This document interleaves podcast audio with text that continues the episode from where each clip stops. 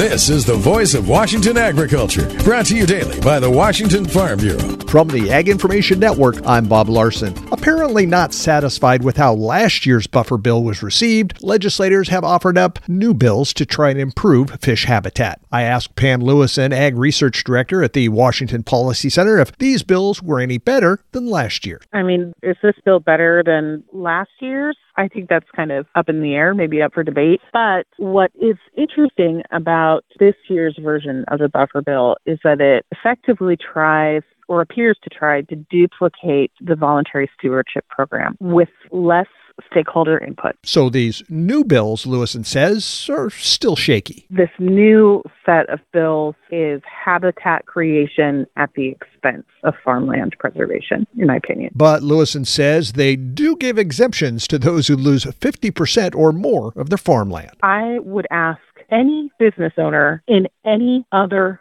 form of operation, what would happen if 50% of their business disappeared? And they would say, I would have to close. I would no longer be in business. And yet, we as farmers are told you'll have to make a go of it with half as much productive acreage as before. Tune in tomorrow for more on two new buffer bills in Olympia. Voice of Washington agriculture, presentation of the Washington Farm Bureau and the Ag Information Network.